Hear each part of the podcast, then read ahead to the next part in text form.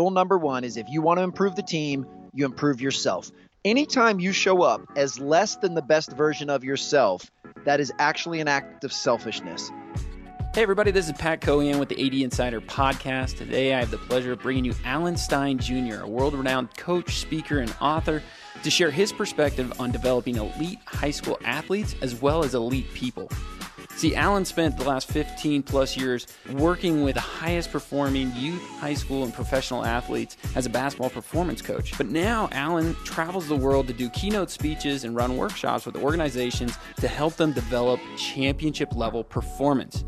After reading his book and consuming most of his content online in preparation for this interview, I'm fired up to dive into a conversation with Alan but first, this podcast is powered by Clell-Wade Coaches Directory, the team that has been helping coaches and administrators connect for over 60 years. If you haven't already, download their app and start updating your information today. Alan, thanks so much for joining us. Uh, I'm really excited to, to to be on the phone with you. And the one thing, as my personal note going into this interview, was how do you match his energy? Because every time I see you speak, I leave the the room, uh, the conference room, or the the giant auditorium, thinking, how does he infect people with that much energy? What's what's your secret when it comes to energy? Well, you know what's interesting, Pat, and I, am so excited to connect with you. This has been a long time coming. Um, I'm actually very heavily introverted, and and I actually derive my energy uh, from solitude. Like I I need and I crave alone time so that I can recharge my battery so that I can be of service to others. And it's one of the pieces of advice that I give all coaches. You know, most coaches, whether at the youth, high school, college, or pro level, you know, once the season starts and, and there's so many demands on their time, they usually let some of that self-care stuff fall by the wayside because they just don't think there's enough time in the day. You know, they're trying to to to come up with a practice plan or they're doing extra film sessions or they want to you know get in an extra workout with a player and they actually start to let their own self-care um, diminish. And yet that's the time when their energy needs to be the highest because it's the season. So it's this inverse relationship of when they should be taking the best care of themselves is most of you know in, in many coaches cases when they actually take the least care of themselves. And and I try to, you know, help with that theme and getting coaches to understand that, you know, you got to get your sleep. You got to eat well. Don't stop working out. Find what refills your bucket and do that daily so that you can serve your players or or if you're an athletic director, you can serve your coaches um, or if you're in the corporate world, you serve your colleagues and your coworkers. So self-care is something I'm I'm a huge advocate of. Now that doesn't stop with a coach, though. I mean, we're because we're working with athletic directors too. For sure, and and what I try to position it with most people, whether it's players, coaches, or athletic directors, is anytime you show up as less than the best version of yourself, that is actually an act of selfishness. That you are letting, in this case, your coaches down, or if you're a coach, you're letting your players down. If you come to practice uh, or to a meeting and you're not well rested or well fed or well hydrated or have the mental clarity to be at your best. It's actually an act of selfishness. And as any coach will tell you, you know, if if their star player shows up to the game and he didn't sleep the night before and he didn't eat breakfast that morning and he didn't come in to do his stretches or his training, any coach will tell you we have less of a chance to win tonight because this player chose not to show up as their best self. And it's just important as adults and as coaches and athletic directors that we take that same medicine that we're constantly trying to give to the players. That's a good resolution for 2020 as we roll into it is try to find ways to to fill our own cups up. Also in 2020, uh, it gives us a kind of an interesting milestone to, to ask you and to give a little bit more of an origin of your story. What were the last 20 years like for Alan Stein? Just so our audience has a has a little bit more perspective of who you are and where you came from. 2000, year 2000, what were you doing? Uh, year 2000, I was I was on the heels of just graduating from college. So uh, I graduated from a, a, public high school here in the Washington D.C. area in 1994, and then I went to play basketball down, which at the time was Elon College. It's now Elon University, uh, and I was there 94 to 98. And I did one semester of grad school at UNCG, and I, I moved back to the DC area in 1999 and started uh, in the training space, in the performance and strength and conditioning space. I had a chance to meet some amazing people and was mentored by some greats, and got to work with some great players, and got to do something I love. So the last 20 years overall have been great but they've also had some potholes and some landmines that that I probably needed to step on to learn some lessons, and I'm very thankful for those. And my goal is simply for the next 20 years, if you and I do a reunion podcast in 2040, um, that I know I'm going to make a bunch of mistakes in the next 20 years. I just hope I don't make the same ones I made in the last 20. And and for me, that's really important. Yeah, I'm, I'm doing my own analysis of my last 20 years, and I was 12. So there's been a lot of changes since then. Uh, yes, I hope so. Exactly. Uh, picking off that particular time in your life, I mean, that's where you really built your name in the basketball space. One of the most um, influential and, and, and well known uh, performance trainers uh, that's out there working with some of the highest level athletes. You really specialized in the high school athlete. Uh, so tell me a little bit more about why you were known that well as as somebody that could really get the most out of high school athletes? I believe there were a few things. One, and, and I don't know if you or your listeners have read Outliers by Malcolm Gladwell, oh, yeah, but sure. uh, one of the, the premises of that book is um, that you need to be in the right time in order for it to be the right place. And you know, I, I with with all transparency, you know, in the early 2000s, there was hardly anyone doing basketball performance training. So mm-hmm. uh, there wasn't very much competition. I mean, it wasn't like there was a hundred trainers submitting their resumes. Nobody else was in it. All right, I got you. Well, no, I, I won't say that was the reason I was good. I will say that that was the reason I had some opportunities with less with less friction than I would have now. I mean, right now I mean, I could probably throw a rock outside of my apartment and hit someone that would like to be the strength coach for DeMatha basketball. Right. Yet when I was coming in, there just wasn't that much competition. So it afforded me some opportunities. Uh, quite frankly, probably before I'd earned the right to be there, and uh, I'm, I'm thankful for that. Uh, I think another part that really helped at that time was almost all performance coaches uh, at this time were coming from a football background because mm-hmm. football and strength and conditioning are so synonymous. And I think I created nice uh, a differentiator in myself that I was a basketball guy. You know, I walk, talk, and think like a basketball player. Uh, I played at the college level, uh, certainly not a very high level, but a, a decent and respectable college level. And I think both Coach Vetter and Coach Jones recognized, you know, here's a guy that has has developed the craft of strength and conditioning. He's studied, you know, biomechanics and movement and kinesiology and anatomy. Uh, but he's also a basketball guy. So we don't have this football guy coming in trying to train our players like football players. We have a basketball guy coming in to train our players like basketball players. And uh, I absolutely think that was a big part of it and that's that's why I like to bring you onto this podcast is because you're you have an interesting perspective, and we'll get more into how you work with organizations in a little bit. But that specifically um, for athletic directors, your perspective on uh, on basketball and the high school athlete is is a big deal to me because um, some of the issues, and maybe I can just get your take on them. You know, I, I feel like there's this double standard out there now. Uh, you being a performance coach, you were you push people to their limits to get the most, uh, to help them realize their full potential. Uh, nowadays, I think there's this little double standards that parents have on schools. Uh, one, they want the school to be nice to their kid. They don't want the kid to to be unhappy with their experience. But then two, they want the schools to be able to provide as much as the private coach down the street um, in terms of access to uh, scholarship offers and, co- and, and college coaches. So it's hey, we want you to get my kid to be as good as possible, but we don't want you to make them uncomfortable. Uh, what are your thoughts on that? Being you know in the space that you're at with trying to maximize people's performance. Well, uh, and I'll say this with a, a smile because I am a sports parent. I have almost 10 year old twin sons and I have an almost eight year old daughter, and they're just starting their youth sporting experience. And I say this with all the love, grace, and compassion I have in my heart parents can be a little nutty sometimes, and and parents can often be uh, the ones that give athletic directors and coaches the gray hairs. And and yeah, you said it perfectly. Um, parents kind of want want it all, and they want it for their child. And now that I have children.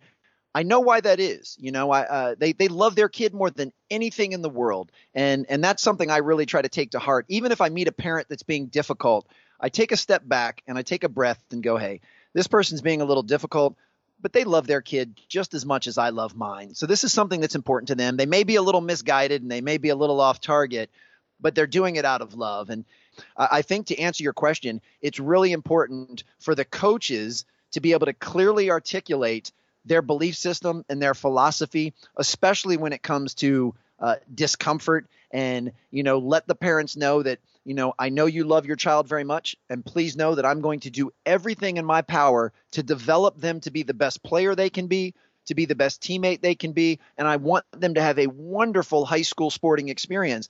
But in order to do that i'm going to have to make them uncomfortable mentally, physically, and emotionally. You know, we're we're going to have some early morning workouts. We're going to have some workouts that are really tough. Uh, there's going to be some times where your child doesn't play a lot, and that will be emotionally taxing on them. But I think if you open up communication lines and you're constantly talking to the parents and letting them know that that you're on their side, you're an ally, not an adversary that that you may not love their child as much as they do because it is their child, but you're doing everything you can to pour into them and that you want them to have the best experience possible. And and I think if you sit down and you ask what the goals are, you know, if if a if a player's goal is to play a college sport, well then let's make sure we that we being the parent uh, maybe even the athletic director and the coach let's get together and put our heads together and put a blueprint in place that will give this child the best opportunity to play college sports uh, if not if they just want to have fun with their their friends and they just want to be a part of something bigger than themselves that's okay too. Let's make sure we're putting an emphasis on fun and and team camaraderie and cohesion. So i, I think anytime there's a disgruntled person whether it's a disgruntled parent a disgruntled player a disgruntled coach or a disgruntled athletic director it usually stems from lack of communication or poor communication. I find when everyone just puts all the cards on the table everybody hold hands and say, we're all going to do what's best for this child, then things usually work out and there's very minimal friction. Now, this um, this is going to jump ahead a little bit, but as you were going through that answer, all I could think of was the performance gap, and I've heard you talk about it several yes. different times. Um, but in terms of writing down, hey, here's our our our path to getting to where we you and the the parent want to the kid to get to, you know, with the goals that everybody has in mind.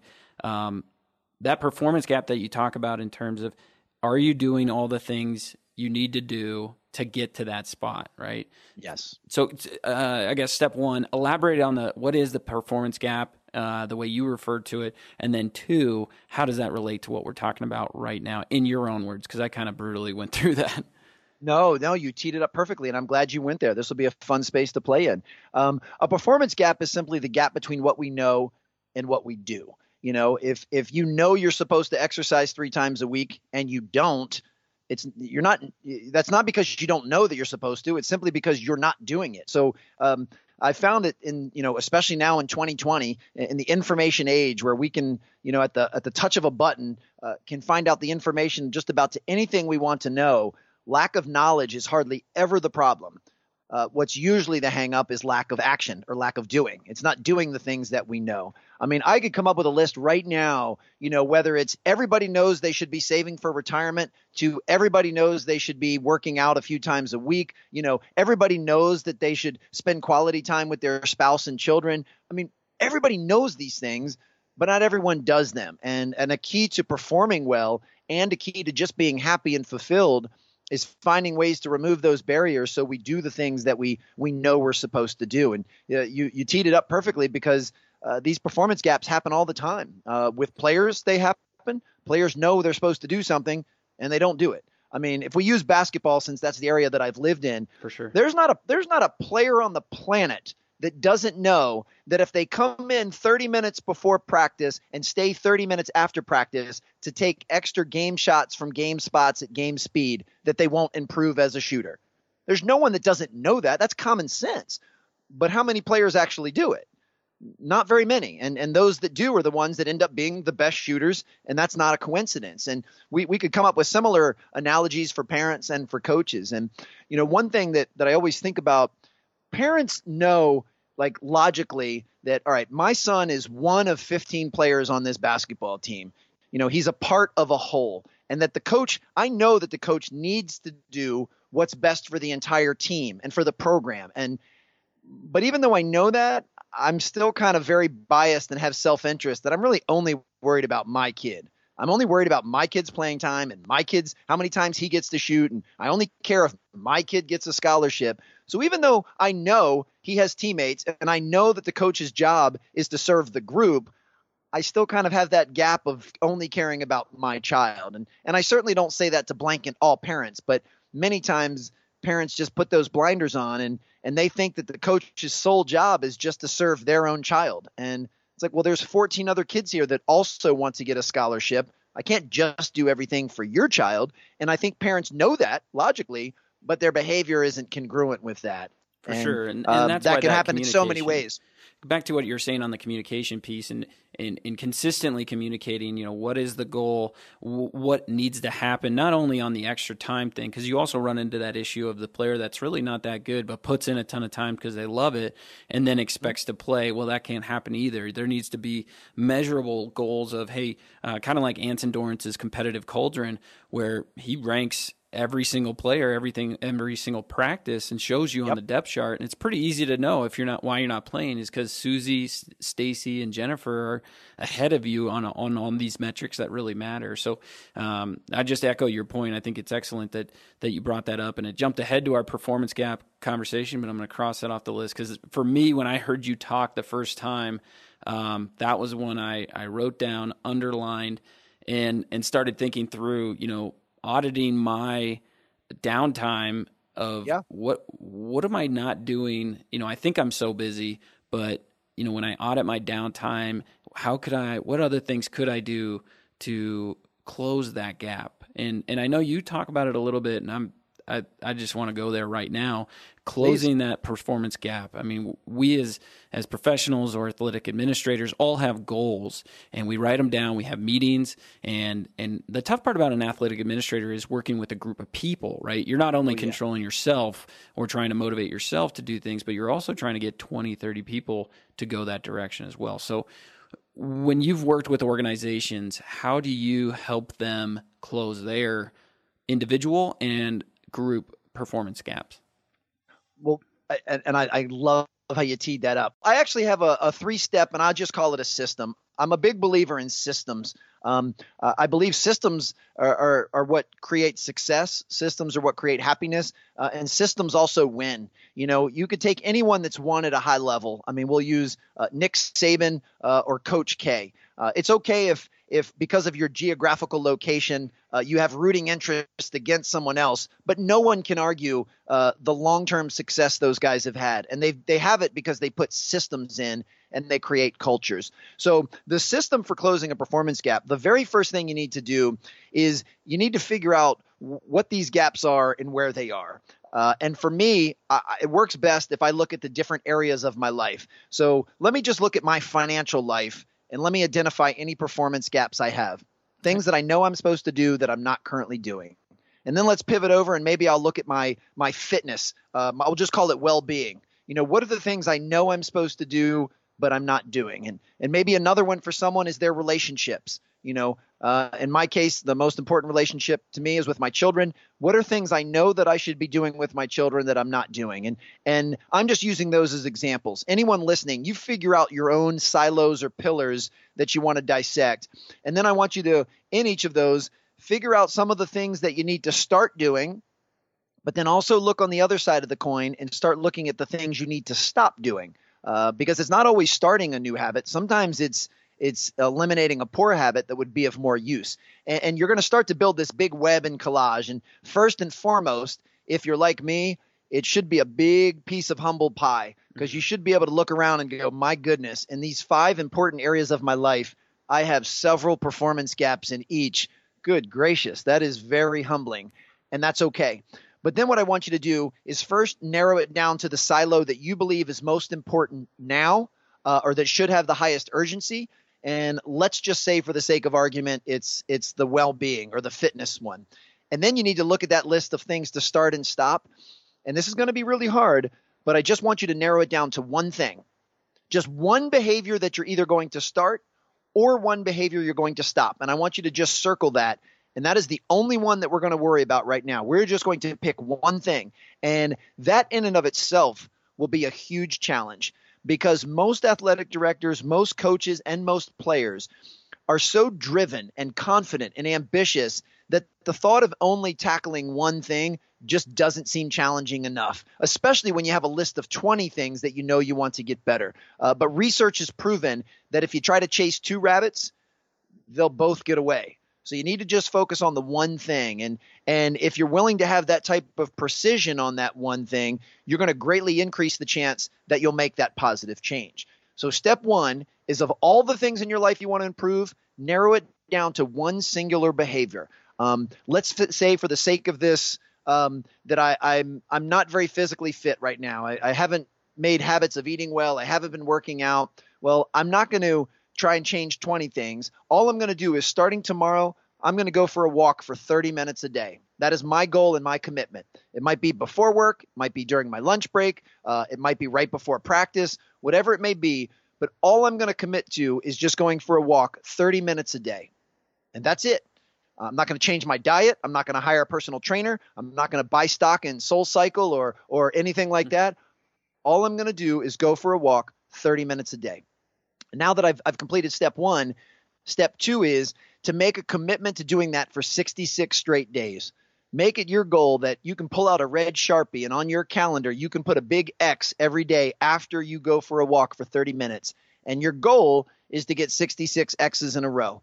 But have the compassion and knowing there's a very good chance you're going to miss a day or two, and that's okay. Uh, as my friend James Clear says, who wrote the book Atomic Habits, try not to miss twice in a row. So if you get five in a row and then you miss one, uh, don't be woe is me. Don't pout about it. Just pick up that next day and start a new string of X's. And and once again, research has shown that around the 66 day mark, you start to feel less friction. That this starts to become something more natural that you're doing. Uh, I'm not going to say it's automatic, but it starts to just become easier to integrate in. You know, that first week, if you've never been doing anything physically active, that first week of just trying to go for a walk 30 minutes a day will be challenging. You know, the first few days when you're high on motivation are probably pretty easy. And then after that, it starts to wane. And, you know, after that, you realize, man, it's, it's raining outside and it's really cold. I don't feel like doing it today. That's when you'll really put it to the test. So, step one is pick one. Step two is do it for 66 days. And step three is keep the spotlight on. And that simply means you need to create a, a circle of accountability. It can be an accountability partner or it can be a group of people, but you need to elicit the help of others. Uh, it could be a coaching colleague, it could be your spouse, it could be uh, uh, um, a teammate, it could be, I mean, whoever, somebody that you know cares enough about you that wants to see you improve this behavior. Um, and in this case, you know, I'm going to text you and say, Pat, uh, I'm, I'm tired of not having the energy that I want. I'm tired of not looking and feeling as well as I'd like. I'm going to make a commitment to go for a walk every day for the next 66 days, and I really could use your help in holding me accountable. Can you commit to texting me every night and checking in to see if I went for my walk? And if you're somebody that that cares about me, you won't even blink. You'll say, "Yeah, of course, Alan. No problem. I got you. I'll text you." And if I do that with a few different people, and now I have a few people constantly checking in and saying, "You know, Alan, did you go for your walk?" And on the days that I do, you guys give me praise on the days that I don't, you show compassion, but you hold me to the fire. You don't entitle me and you don't say, Yeah, I don't blame you, man. I wouldn't have walked today either. You say, Come on, Alan, you're, you're better than this. I know you missed today, but let's get back at it tomorrow. I'm going to text you first thing in the morning and make sure you're going for a walk. Or if you and I happen to live close to each other, you might say, Alan, you know what? I'll actually walk with you this week. That'd be good for me. Uh, let's meet every day at noon outside at the track. Uh, but whatever it is, you have people that are going to hold you accountable. And if you pick one thing and you commit to doing it for 66 days and you have people that care about you hold you accountable to doing that thing, statistically, you have a really good shot of improving that behavior. And then that's just part of what you do. And then then you can pivot to something else and say, okay, now that walking is just something I do daily, now maybe I'm going to try something different. You know, now I'm going to stop drinking soda. That's the only thing I'm going to change is stop drinking soda. And then you go through that same system. You know, that's the only thing I'll do. I'm going to commit to it for 66 days. And maybe, Pat, you're still on my accountability team. So now you're going to text me and ask if I went for a walk and make sure I didn't have soda. And now these things start to stack. And, you know, so you at the end of a the year, you, you, you don't yes, you don't you don't stop. stop. You keep no. it going. You're choosing things and, that you're going to do forever. I'm going to walk 30 minutes forever. Like when? Yes. Okay. No, and I like where you're going with that. And and the question is when, you know, when are you going to to stop doing it? And and that's ultimately and this is the question most people ask. They're like, "Well, you know, I've heard it takes 21 days to make a habit or now mm-hmm. you're telling me 66 or some people have said 9 months. When when do I when can I stop doing it? And then the answer, I mean the answer literally is well, never. I mean, if you want this to be a part of what you do, right? And that's the don't thing don't start thinking about when do you get to stop. Yeah, right. that's a self defeating attitude. Well, I think um, it's funny. We're here in the new year, and so a lot of people have uh, New Year's resolutions. They a lot of them are lose weight or do this, yeah. and they pick a diet or they pick a strenuous workout plan. You know, P90X was something for a while ago that everybody got into, um, and yeah. then they crush it, and they or a marathon, right? And a marathon's a great example because you yep. train, train, train, train, train, you do it and then you did it and you, you yes. get the confidence you get the yeah i did it i did it but the lifetime effects of that actually sometimes are more of a, a, a negative than a positive because you're not you don't keep that going absolutely so well, I, when we're I, talking like about the specific of what you choose is something you want in your life forever not just yes. the next 66 days uh, this is perfect. This is perfect because we we and I didn't plan this, but we we talked about the individual there with the nutrition and the goals and the performance gap, um, which is where most of your talks start is in leadership and in performance instead of focusing on the group, focus on yourself first. So we definitely yep. did that in this interview, but now transitioning to what you do for organizations or or how you affect them, I, I think we got a little bit of a uh, a showcase on why you transitioned into the motivational and, and, and business consulting world because how amazing of a speaker you are.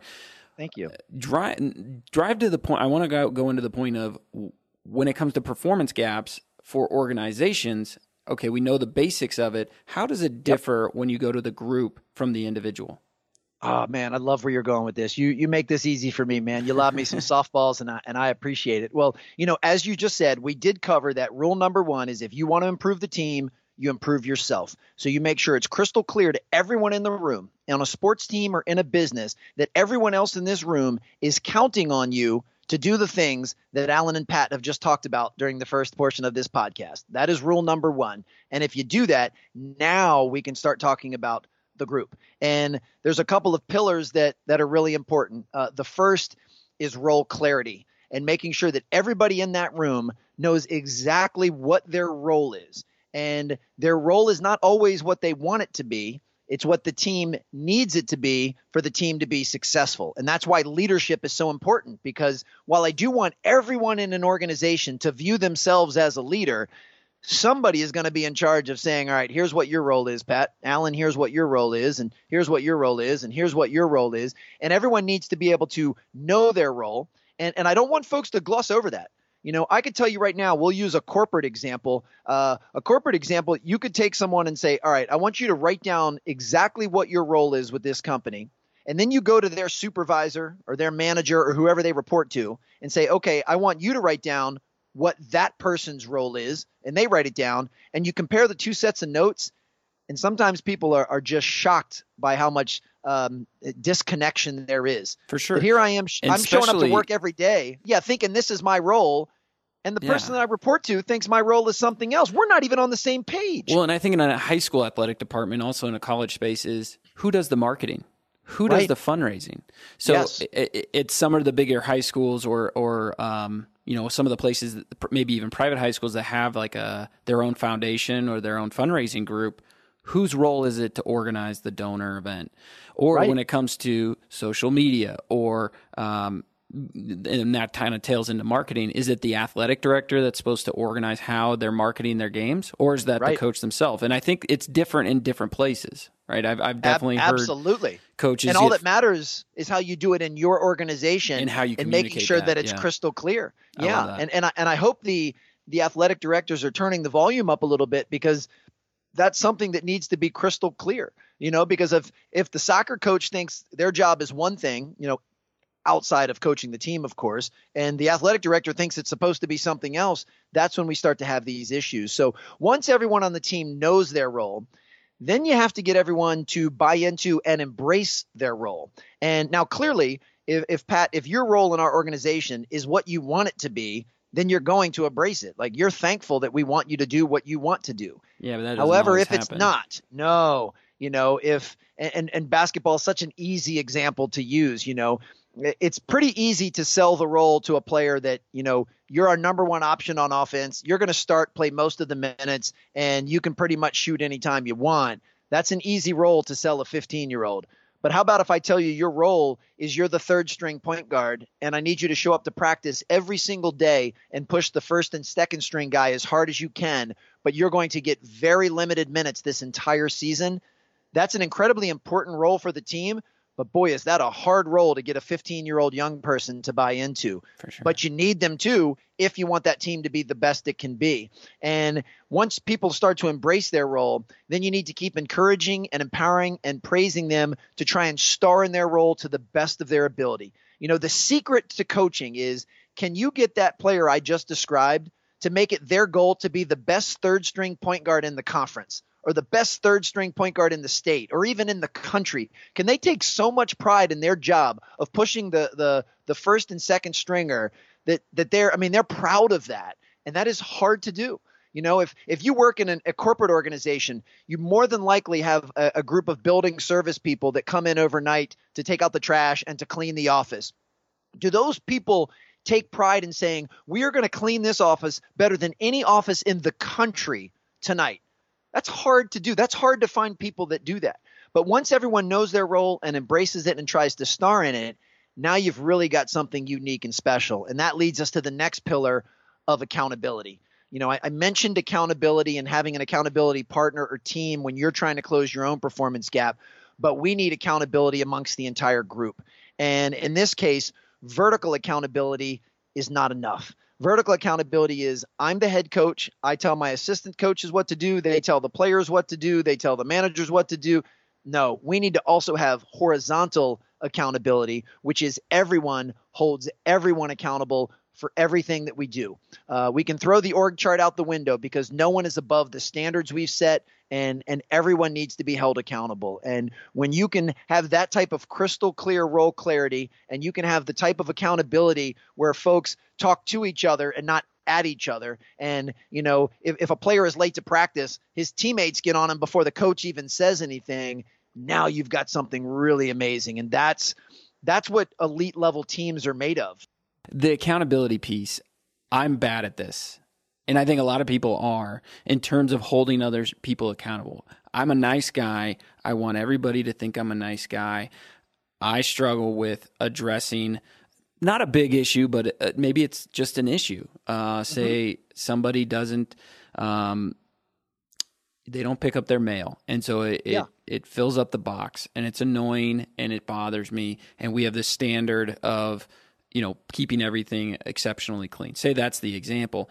I Perfect. would struggle to go to that people person and and and call them out. What have you learned or what do you help teach organizations do in that scenario in terms of the I guess the individuals of how to address little things because if it's you know the oh, little things are the big things Yes, they sure are, and and I think you and I are very similar in that regard. Um, and for confirmation, I do consider you a nice guy. Uh, I consider myself a nice guy. We're both probably wired to be people pleasers at heart. Exactly. Like we we like doing things that make others feel good. We like yes more than we like no. Um, what I think is important now, for some reason, and this is interesting because there's a pretty different, you know, a pretty vast age gap between you and I. Mm-hmm. But for some reason, you and I apparently have both grown up thinking that accountability is a bad thing and thinking that confrontation yep. is a bad thing. And and I even I don't even like the word confrontation it. because it has such a negative connotation to me. But, but I've as, seen the, the the the value of of it. I have seen it so oh, I know sure. I need to be better at it. I've gotten to that self-awareness point, but uh still not amazing at it. Well, it, it's very similar, you know, when I when I kind of flipped the house upside down earlier and I said you know, if during the season you're watching so much film and doing so many extra things that you're not getting sleep and you're not taking care of yourself, that actually means you're being selfish. Most coaches, that will blow their mind because they're actually thinking they're doing the opposite. They think they're being so selfless by sacrificing their own personal care to serve others, but they are actually being selfish because their team needs them to be the best. It's the same with accountability on a, on a human level, you actually think you're being nice by not telling that person to pick up their mail, but you're actually not. you're you're you're basically entitling them to have bad behavior. You're allowing them to skate on a standard that everyone else is expecting them to live up to. So in essence, that's an act of selfishness that that you're not doing what you pledged to do to the rest of the group. And and I don't say that with judgment because I'm very similar to you in that regard. But so what I've tried people to, pleaser, like how yeah, exactly where you're going. Well, I, I've changed for it? myself and I've changed with organizations is I've reframed it that accountability is the best gift you can give another human being that that discipline is a great thing. That me telling you, Pat, you need to pick up your mail, I'm actually doing that in service of you because if you start picking up your mail, that's going to make you better and it's going to make us better. For so sure, but fact, some people are better at it than others in terms of, of I can course. say it. Some of people course. hold people accountable with a laugh and a smile and a personal touch. Like some people yes. are just really good at it. They you don't they even are. know. You don't even know and, that and, they're being uh, confrontational because they're just saying, "Hey, it's kind of funny how messy this is," and you know, let, you know, let's pick it up. All right, yeah, yeah. You know, it, it just some people have a way of doing it, and I just, yeah, I'm I'm I'm intrigued, and I can't imagine. You know, I'm 32 years old. How does a 18, you know, 17, 18 year old um, you know, some of them are good at it naturally, but when when you go in and work with teams, or when teams use your book as their like team um, project, uh, is that a subject that comes up often in terms of how to hold your teammates accountable and how to teach young people how to be accountable amongst each yes. other? Yes. First, we we get everyone in the room, and as often as we can, we say, "Do not forget." Holding someone accountable is the best gift you can give them. So I want us to start creating a standard that when someone on this team holds someone else accountable, that your first response is thank you. You know, thanks mm-hmm. Alan for thanks Alan for caring enough to tell me to pick up my mail. Like thank you. I know that was not easy for you. I know that was hard because you don't like confrontation. That took a lot of courage for you to tell me to pick up my mail and I appreciate you doing that, my friend. So we, we want to make sure that we create that environment. And then I've I've said it a few times, and I think I got this either from Kevin Eastman or Jay Bilas. I don't know where I stole it from, but mm-hmm. it's learn to talk to a teammate, not talk at a teammate. You know, this is not me telling you you have to pick up your mail. This is me asking you to live up to the standard that you agreed to, which would be to pick up your mail. And and and that's that's so important. And this is where teammates need to learn how to approach each other and not everybody's going to be the same and and if you you blend that through repetition and constant praise and reinforcement. And you get people to acknowledge that you know thanks for getting on me earlier today. You know almost any player will tell you when they were in high school and their coach got on them they hated it. 10 years later they go back to their coach and were like thank you so much for getting on me. Like you helped me become the man that i am and the player that i became. You know so all we're trying to do is shrink that learning curve so that they start to realize it now you know, man, the reason coach gets on me is because he loves me. It's not because he, he doesn't. You know, he cares enough to yell at me when I miss the line during a suicide or a sprint. I mean, he cares enough to get ang- angry at me when I'm one minute late for a weight room session. I should be thankful that someone cares enough to hold me to that high of a standard. And I think the earlier we can start teaching that, the better. And and high school is a very impressionable age and teaching kids then that man accountability whether it's from a coach or from a teammate or from a teacher or an AD or a parent is the best gift you can get and you should want to surround yourself with people that care enough about you to hold you accountable to everything you do. That is how you'll be the best you can be. I'm sorry this turned into like a personal self help talk between you and I, but this is helping no, me a ton. This is you're, awesome. You're stuff. not the you're not the only one that needs this, brother. And I'm telling you, this this is all stuff I've been working through. So I can promise you, somebody else listening is nodding their head right now, going, "Oh my gosh, I need this too." Yeah, and you have the perspective of it because you've been both in high school sports and uh, with these organizations that you travel around to uh, to work with. One of my questions, and maybe accountability was the answer was when working with organizations, what's the most common thing you're going in there to do? For the most part, it always stems off of the word performance. They're either okay. trying to improve executive leadership performance, they're trying to improve sales performance, they're trying to improve the performance of the entire unit as a, as a group. And then, of course, when you're talking about performance, then you start talking about things like culture and behavior and beliefs. And so all of these things kind of stem together. And but it almost always has to do with raising your game or improving performance in some area. And uh, that is the title of your new book. And I highly recommend anybody that's looking to get more out of their own performance or their team's performance to to have a look because what you do in the book is interesting is you you pull from not just sport but where people in the high level of business have have gone and, and raised the game of their own leadership level or or their staff's level to to accomplish some pretty incredible stuff while also touching on some of the things that we've talked about today um, you know the individual side of things from confidence to accountability to performance gap all those things. Um, so that's the that's the quick book plug. I know that's not the main reason for this this podcast but I did want to make sure that uh, people knew that there was a place that they could go to get more of this uh, for all those that are listening, I just thank you for taking the time to to sit down with Alan and I. I I kind of stole this conversation and used it as a personal consulting opportunity, but then also um, we hope you enjoyed it at home as well. So thanks, Alan, for taking the time, and I hope to have you on again here soon. Awesome. Appreciate you, Pat. And thank you for listening to the AD Insider podcast. We're here to help provide access to experts and educators in the field of athletic administration. So if you appreciate what we're doing, please share this podcast with your fellow athletic directors. Also, those five stars on iTunes go a long way. We'd really appreciate any help on that front. Lastly, what would you like to hear next? That's the question we have for you. So if you have somebody that you'd like us to reach out to and do an interview with, all you have to do is message us on social media or reach out to us on our website, athleticdirectorinsider.com.